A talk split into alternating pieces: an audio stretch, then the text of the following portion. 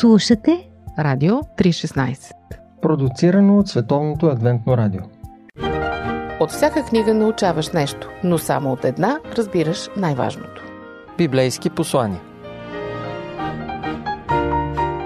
Здравейте, скъпи слушатели! Аз съм Борислав Йорданов, а вие сте с Радио 316 и предаването Библейски послания, в което имате възможност да чуете различни говорители от цяла България и разбира се, библейските вести, които са ни приготвили. Днес гост на предаването е пастор Деян Николов. Той е служител на църквата в град Тутракан. За тези, които не знаят, това е красиво градче на брега на река Дунава, което се намира между Руса и Силистра. Има много приятни спомени, свързани с този град. Здравей, Деяне, и добре дошъл в предаването Библейски послания. Здравейте, здравейте и на всички слушатели. От колко време вече си в град Тутракан? Караме трета зима от късната есен на 2016. Там зимите май са по-особени, има повече сняг. Да, да, истински хубави зими. Радваме се тук на такава картина, на такава обстановка, пейзажи. Уху. Кажи и нещо интересно за този български град, за неговите жители. Ами, градчето наистина е хубаво, макар и не от големите градове в България, но а, в него има все още жители и то много. Аз бях удивен. Едно от първите неща, които ме впечатлиха, че има много млади семейства с а, деца. Парковете са пълни с такива, когато е хубаво времето. Уху.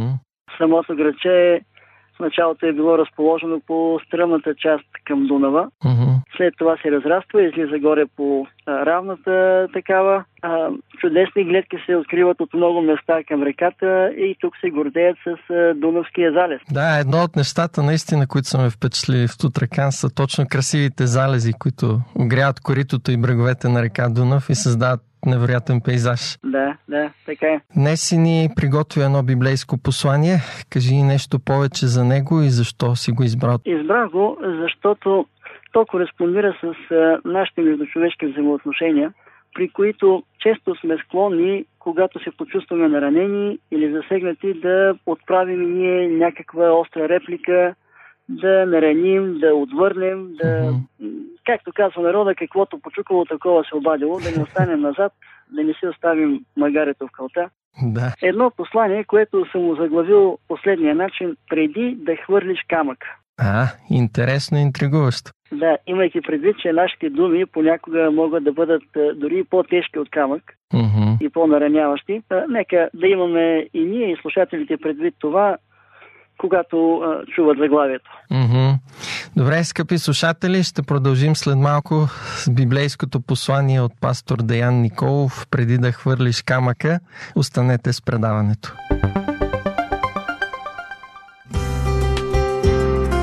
По пантофи. Предаване за семейството на Радио 316.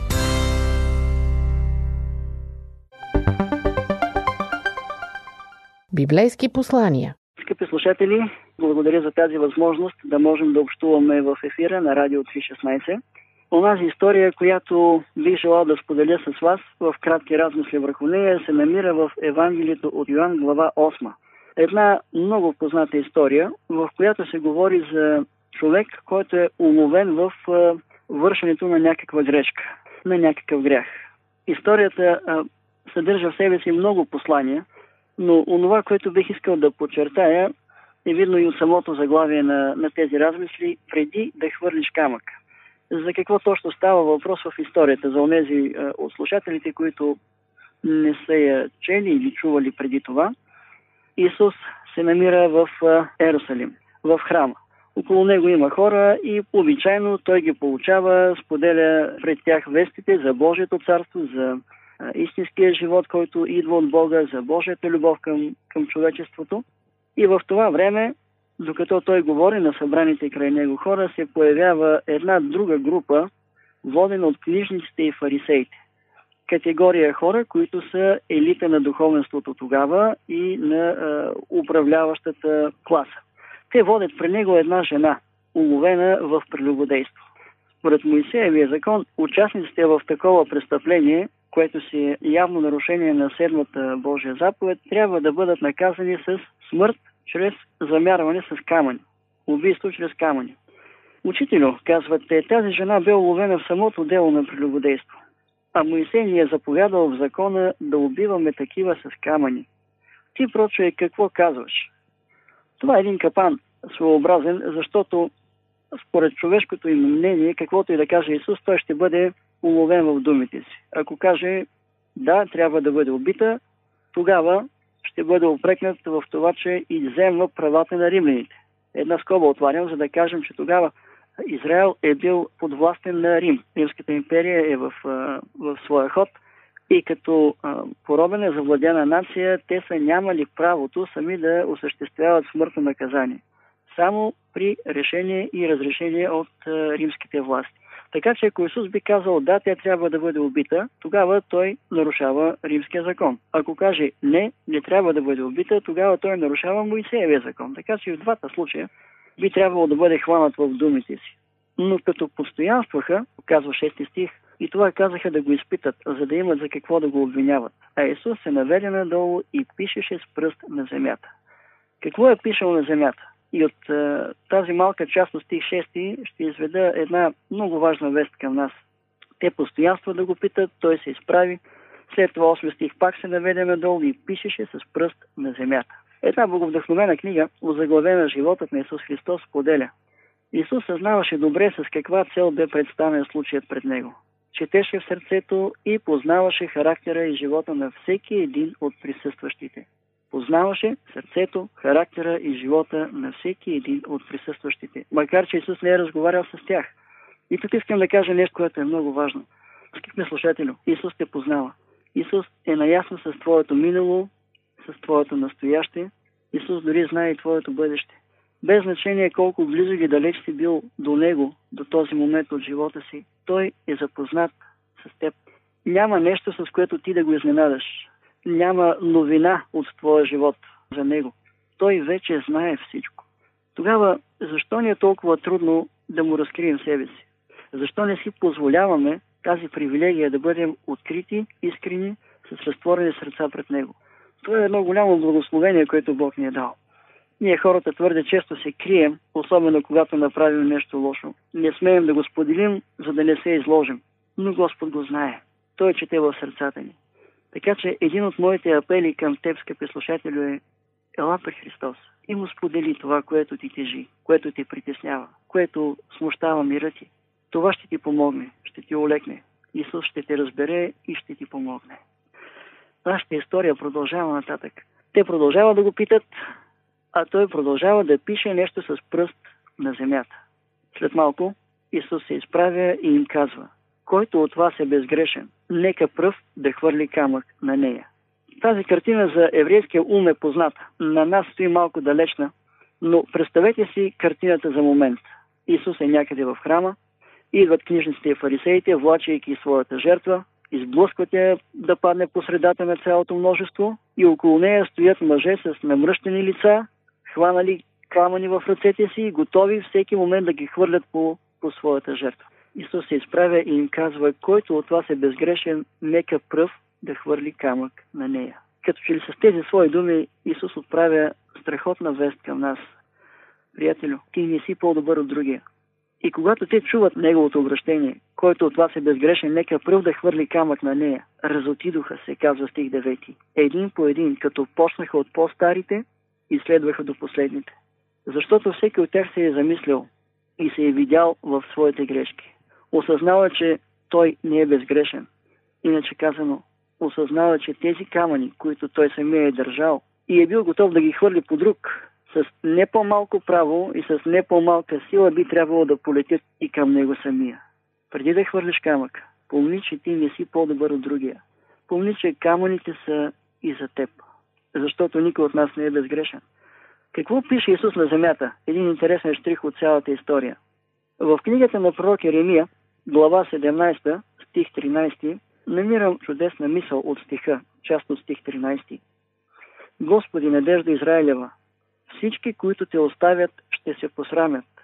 Отстъпниците от мен ще бъдат написани на пръста, защото оставиха Господа извора на живота.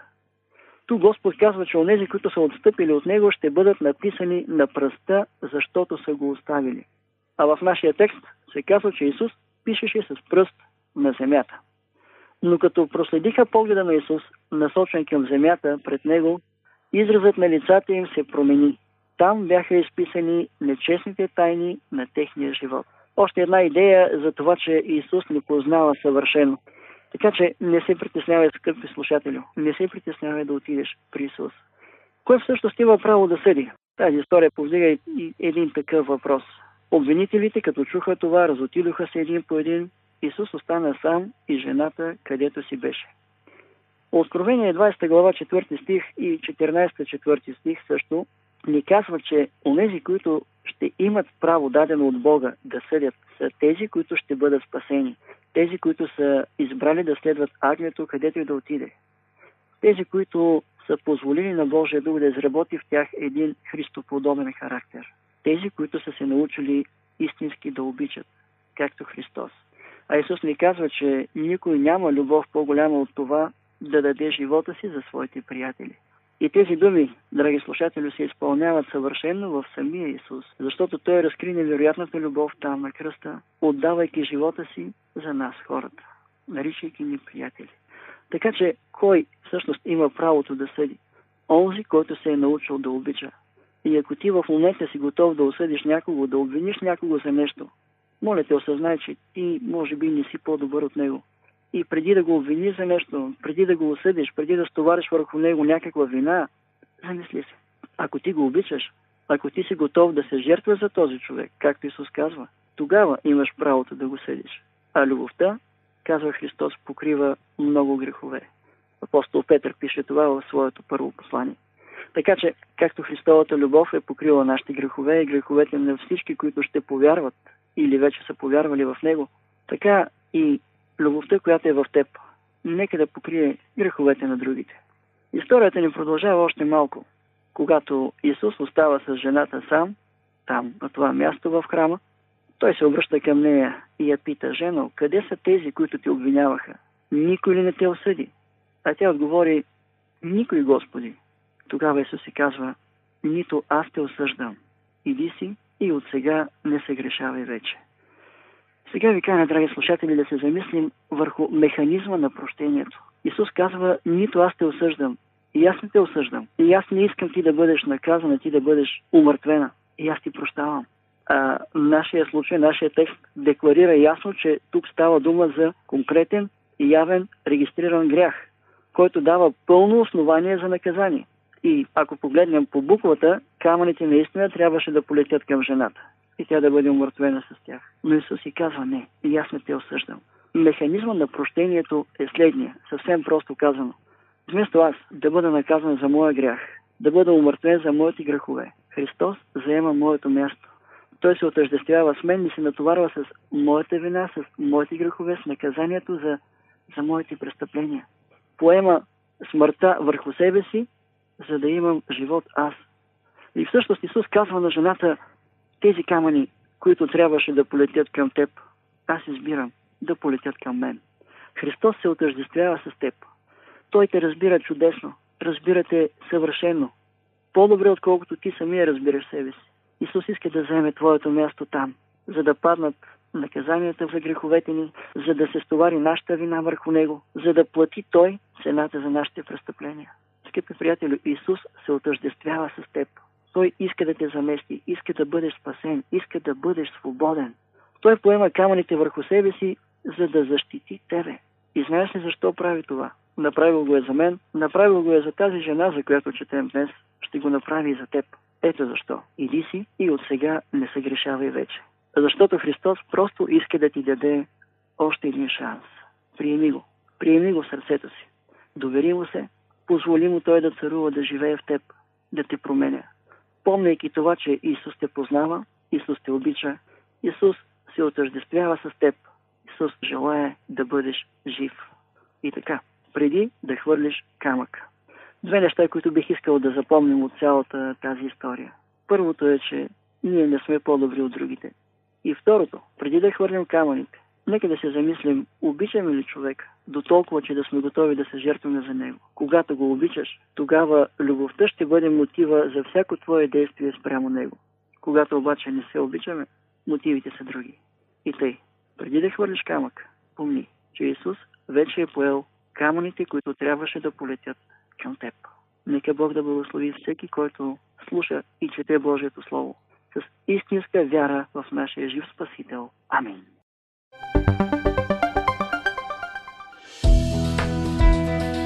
Вие слушате Радио 316, продуцирано от Световното адвентно радио.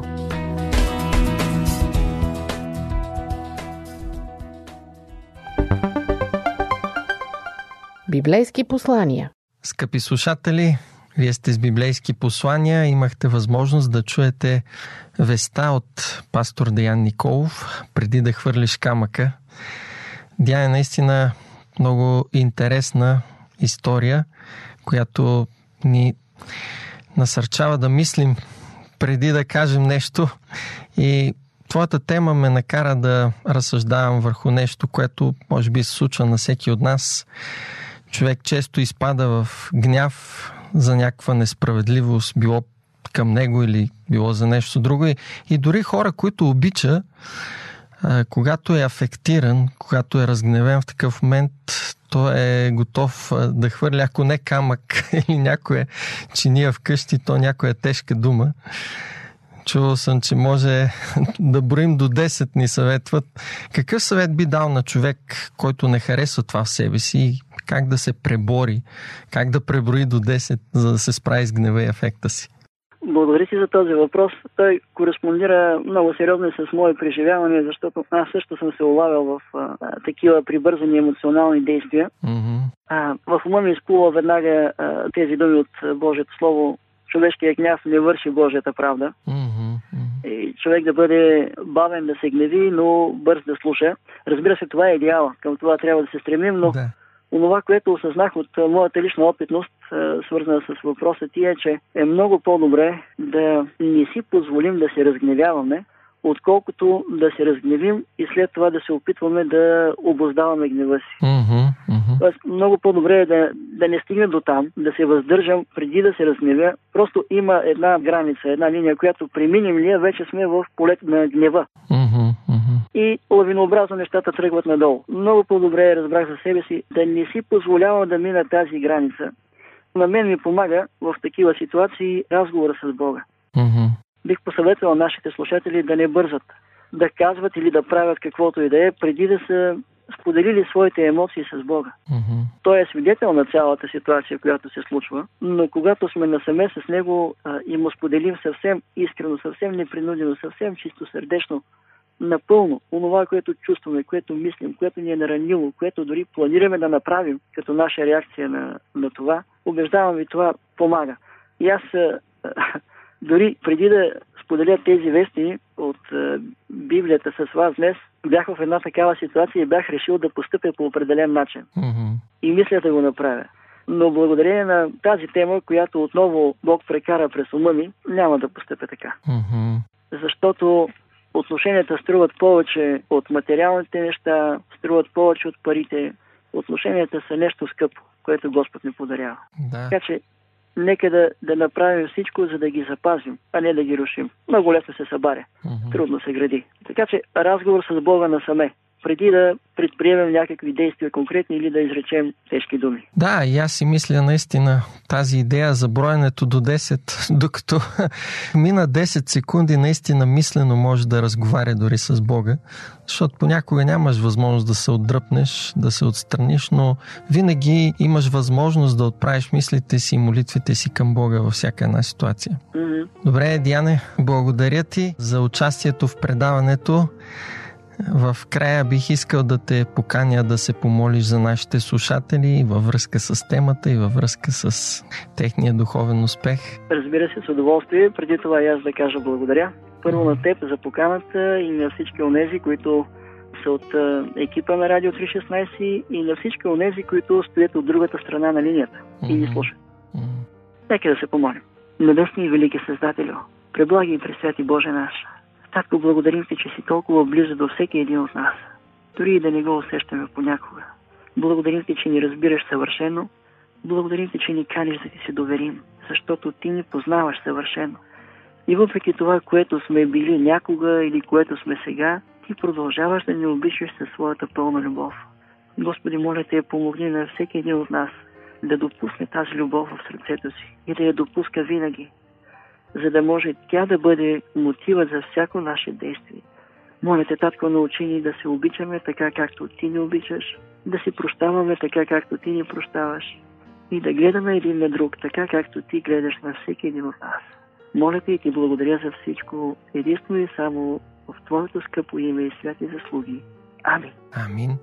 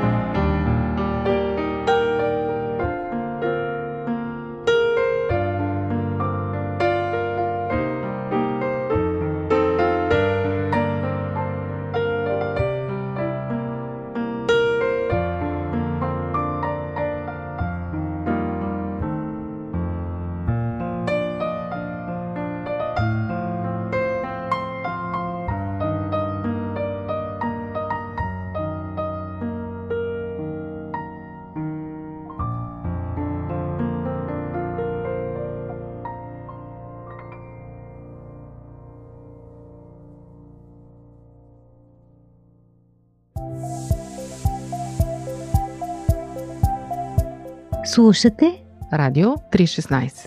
Продуцирано от Световното адвентно радио. сайт 3-16.bg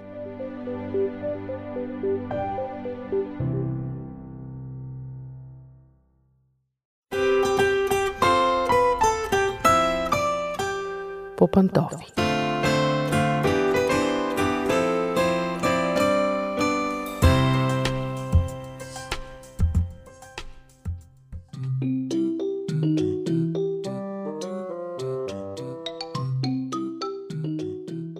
Здравейте, уважаеми слушатели! Аз съм Мира. Днес в предаването по пантофи реших да ви предам една много интересна и симпатична история. Открих я в българския сайт Първите 7, а те, доколкото разбрах, се намерили в един руски сайт. Няма значение, историята е истинска и много симпатична, много интересна, защото говори за разликата между педагогика на теория и педагогика на практика. Има разлика между теорията и практиката. Знаят го всички родители, когато са станали родители за пръв път, преди да се роди бебето, са изчели сумати, големи дебели книги за възпитанието. После се е оказало, че нещата не стоят точно така, както в страниците на книгите. И тогава те започват да търсят по-практични съвети. Та, чуйте тази история, защото наистина може да ви даде много хубави идеи, без, без много теория. Какво да кажем за дискусии по Радио 316? И така, ето какво разказва нашият герой. Спомням си как баба ми веднъж ни остави с брат ми на вилата само с дядо. Тя имаше някаква важна работа в града и трябваше да замине. Ние бяхме само на по 8 и да дивеем от сутрин до мрак си беше съвсем в реда на нещата. По едно време дядо ни каза Заспивайте, защото утре ще ви вдигам рано. И да знаете, че закуската е в 9 часа. Естествено, изобщо не му обърнахме внимание. Продължихме да скачаме по леглата, да се гоним из цялата къща, да викаме и да безнеем. Заспахме някъде след полунощ. На следващата сутрин дядо стана рано, а в 8.30 дойде да ни събуди. Ставайте, деца, закуската е в 9. Да, дядо, знаем, добре. И естествено продължихме да спим сладко-сладко. Станахме някъде към 11 часа и първата ни работа беше да потърсим нещо за закуска. Не намерихме нито хляба, нито маслото. Всички продукти бяха заключени в стария кухненски шкаф, а ключът за него беше в джоба на дядо. Опитахме се да му кажем, че баба ни храни по пет пъти на ден, но той изобщо не ни обърна внимание. Дядо, гладни сме, няма ли да едем? Закуската е в 9. Само това ни каза, ние се повъртяхме наоколо, пък решихме да се разходим до реката. Дядо, ще поиграем край реката. Добре, идете, но да знаете, че обяда в 12. Реката беше чудесно, ние се заиграхме и за обяд закъсняхме с половин час. Дядо, ще едем ли? Вечерята е в 7, отговори дядо. Вече бяхме доста гладни, а и след къпането в реката апетита ни съвсем се изостри. Штурахме се из двора, мислейки единствено какво можем да похапнем и съвсем изненадващо забелязахме, че вратата на избата е отворена.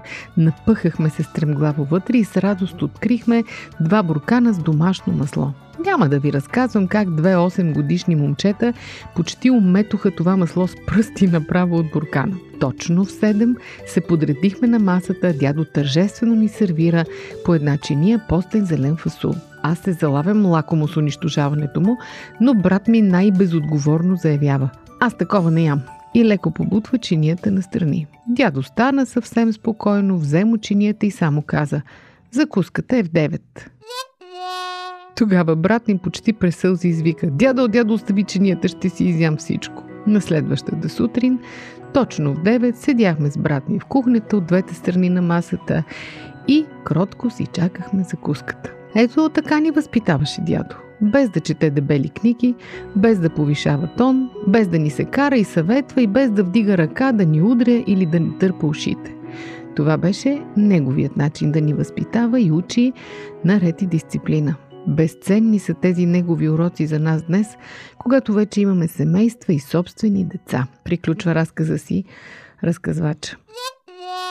Тази история силно ме впечатли, защото си казах, ако днешните родители наистина възприемат такива сериозни, простички и ясни методи на възпитание, може би ще има по-големи резултати. Проблема е, че ние сякаш сме малко по-жалостиви, когато децата не изпълнят задълженията си, бързо им прощаваме, покриваме техните грешки, правим компромиси до следващия път, не ги оставяме да понесат последиците от своите погрешни решения и те не научават тези уроци. Скъпи приятели, надявам се историята да ви е харесала на вас и се надявам да сте си направили нужните изводи от нея. Пожелавам ви успех с вашите деца и с вашите внуци, ако сте дядовци и баби. Дочуване от мен до следващия път.